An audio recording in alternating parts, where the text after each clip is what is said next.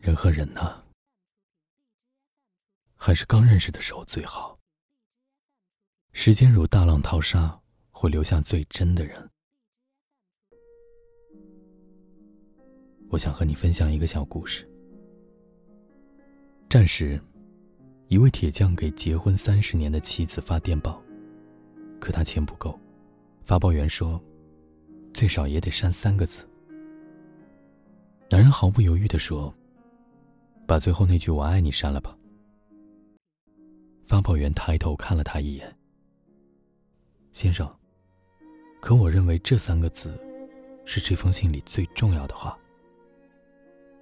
感情这回事，最初有多慷慨，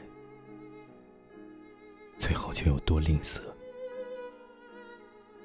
想你变成了恩，爱你变成了哦，再聊会儿变成早睡吧，我错了变成了别闹了。我问朋友。两个人相处什么时候最好？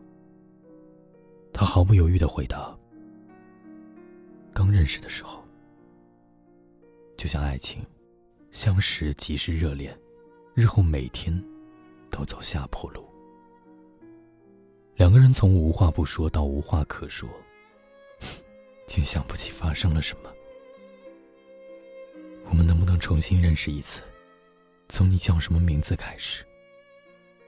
我想，这才是先说再见那个人的心里话吧。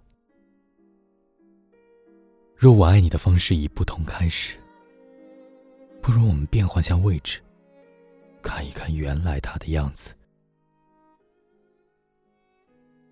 我认识一对结婚多年的夫妻，两人开的花店就在离我们公司不远的地方。朋友聚会，偶尔会去他们店里小坐。有人问起。你们都结婚这么久了，怎么看起来还跟刚恋爱那会儿一样啊？女人摆弄着新到的康乃馨，没说话。她老公把咖啡端上桌，笑笑说了一句：“就俩字，舒服。”他老婆回头冲他笑了一笑。那一刻，我真觉得，这大概就是岁月静好的现实版吧。我不再为年轻人轰轰烈烈的爱情感动。我知道，太美的承诺，因为太年轻。我更羡慕那些执手相看、满脸皱纹的老夫妻，不常说永远，却已经携手一生。老爸说，现在年轻人总是刚遇见就谈余生。在他和我妈的爱情中，是先过完了余生。然后感谢遇见。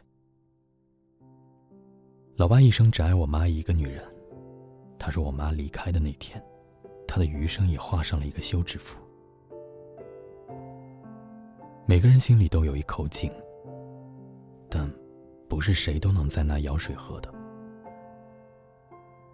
我欢迎你来到我的世界，但不欢迎你在我的世界里指手画脚。我大学毕业后选择创业，问过我爸：“为什么我做什么事都有人在我背后议论，自以为是的指教？”我爸笑了笑：“那是因为你走在他们前面。”其实，在感情里也是如此。那些年中的一句台词就说的很深刻：成长最残酷的部分就是，女孩永远比同龄的男孩成熟。很多姑娘在感情里都有这种经历。你想要爱的时候，他想玩，说女孩别太矫情；你想要家的时候，他刚懂爱，说女孩别那么物质。你要很远很远的未来，他只给得起现在，说做人不要那么好高骛远。可爱情的保质期，长是太短。今天海誓山盟，明天就给你脸色看，单方面的有恃无恐，只会换来两个人的渐行渐远。但最可怕的是，分开的时候，你已经找不到最初的自己。